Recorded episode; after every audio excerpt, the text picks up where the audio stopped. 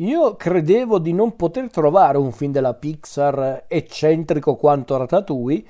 e mi sono sbagliato e anche tanto con il film del 2009 diretto da Pete Docter e Bob Peterson, da un soggetto degli stessi Docter e Peterson insieme a Tom McCarthy, che poi non ha sceneggiato il film perché hanno sceneggiato solo Docter e Peterson. È un altro film molto amato dai fan della Pixar o perlomeno amato solo per alcune cose, perché in realtà poi ho scoperto con il corso degli anni che molti l'hanno un po', non dico snobbato, ma l'hanno anche spesso un po' denigrato, non ho mai capito il perché, perché secondo me questo è davvero uno dei gioiellini della Pixar, per come è proprio nato come film, eh, a livello concettuale intendo dire, ed è anche uno dei film più teneri, anche più adulti su certi aspetti della Pixar, e parliamo di quel piccolo capolavoro che è Up distribuito nel 2009, vincitore ovviamente di, di, un premio Oscar come miglior film d'animazione, anzi ha vinto due premi Oscar, uno per il miglior film d'animazione e uno per la colonna sonora, meritatissimo premio per il buon vecchio Michael Giacchino. E il film in questione apre la storia di un uomo, ovvero Carl Fredriksen, quest'uomo che ha vissuto una vita tranquilla e, e anche molto ehm, come posso dire, ordinaria insieme alla sua amata moglie Ellie, eh, moglie che però poi a causa mm, di una, di una fatalità dovuta però alla, alla semplice, eh, al semplice passare del tempo, Ellie muore prima di, eh, di Carl, del signor Fredricksen, come lo chiama il secondo protagonista del film, e quindi Carl si ritrova nella situazione di dover vivere da solo nella sua casa, trovandosi in mezzo a un cantiere edile e quindi diciamo che la sua situazione è molto delicata, perché non può più stare nel quartiere che ormai è diventato un cantiere edile e quindi decide di fare una cosa a dir poco folle, ovvero di partire per questa incredibile avventura che lui ed Ellie avevano pianificato per tanti anni, ma che poi per diversi motivi non hanno ehm, potuto fare questo viaggio e quindi decide di volare letteralmente eh, con la sua casa, piazzando tanti palloncini sulla casa e trasformandola praticamente in una mongolfiera per raggiungere la sua destinazione, ovvero le cascate Paradiso. E quindi Carl abbandona il suo quartiere, la sua città, volando con la sua casa, ehm, con questa, appunto, questa casa volante con i palloncini, e inizia questa sua nuova avventura appunto nelle cascate paradiso, anche se in realtà Carl scoprirà anche un po' malincuore che non è da solo, perché infatti eh, insieme a lui è partito anche il piccolo bambino eh, boy scout Russell. Questo bambino che aveva visitato Carl qualche giorno prima e che per una pura coincidenza si era ritrovato a stare nella casa quando la casa ha spiccato il volo e quindi i due si ritrovano a dover vivere un'avventura insieme alle cascate Paradiso in cui Carl incontrerà diversi pericoli, Carl e Russell incontreranno diversi pericoli, nonché la oscura e minacciosa presenza del, del, del vecchio esploratore Charles Mantz. Ma non vado oltre.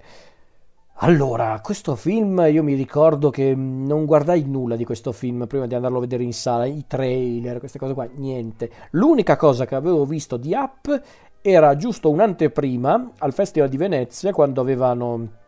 premiato John Lasseter al, con il Leone d'Oro la carriera, lui aveva presentato i due Toy Story eh, originali rimasterizzati in 3D, ma aveva anche presentato diverse anteprime, una di Toy Story 3, una della principessa Ranocchio e poi una scena di Up, che era quella della, della casa che prendeva il volo con i palloncini.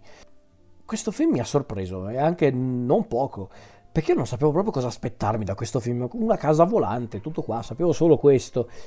E vedo questo film davvero maturo, un film che parla della vita, eh, della vita, della morte. Eh, e il fatto che in questo film ci sia un protagonista anziano con un coprotagonista bambino che devono interagire fra loro, ricreando praticamente un rapporto familiare che entrambi in qualche modo hanno in parte perso. Addirittura Carl si ritrova nella situazione di dover comunque combattere anche contro tutti, chiamiamoli, fallimenti della sua vita e, addirittura si ritrova a dover confrontarsi con una sorta di nemesi che è anche comunque il rappresentante di tutti i suoi sogni, le, su- le sue aspirazioni, ovvero appunto il personaggio di Mans, questo esploratore che era l'eroe, l'idolo di Carl da bambino e che ritrova le cascate paradiso ormai ridotto a, a un pazzo delirante che cerca un misterioso animale è davvero un film molto interessante, poi è un film anche molto eccentrico nello stile, molto cartunesco effettivamente, questa cosa mi fa impazzire, con i cani parlanti per, per, per dispositivi tecnologici, eh, la, ma anche la stessa idea appunto della casa volante con i palloncini, insomma è un film molto cartunesco su questo aspetto, ha un che dello stile di certi cartoni animati vecchio stile come quelli di Anna Barbera, forse fatti un po' meglio a livello di animazione, insomma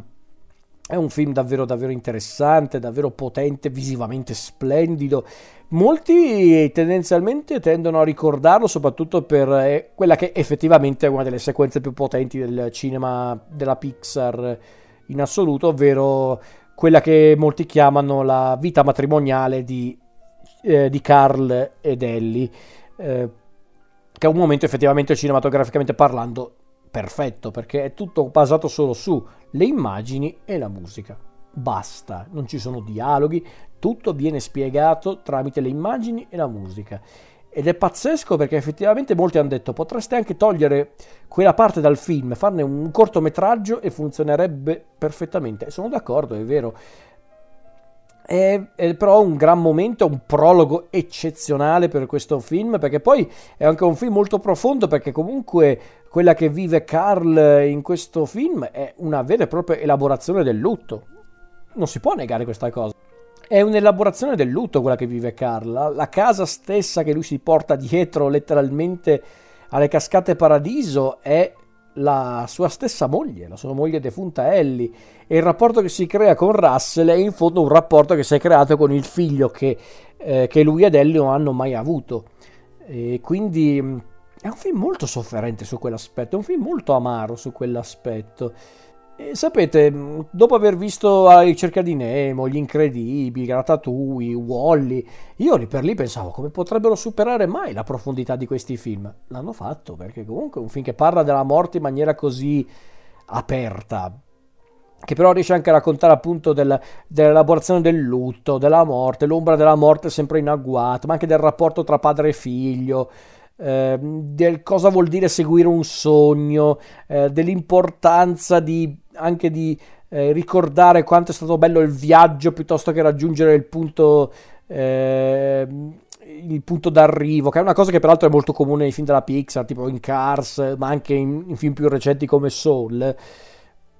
È bello, è un, è un, bellissimo contenuto. Poi ci sono personaggi fantastici perché Carl è un, è un protagonista perfetto. Russell carinissimo e simpaticissimo. Eh, il cane Doug simpaticissimo eh, ma anche Kevin, l'uccello gigante, i vari cani e Manz. Manz è un cattivo fantastico, peraltro doppiato in origine da Christopher Plummer, in italiano da, da, dal grandissimo Arnoldo Foà, quindi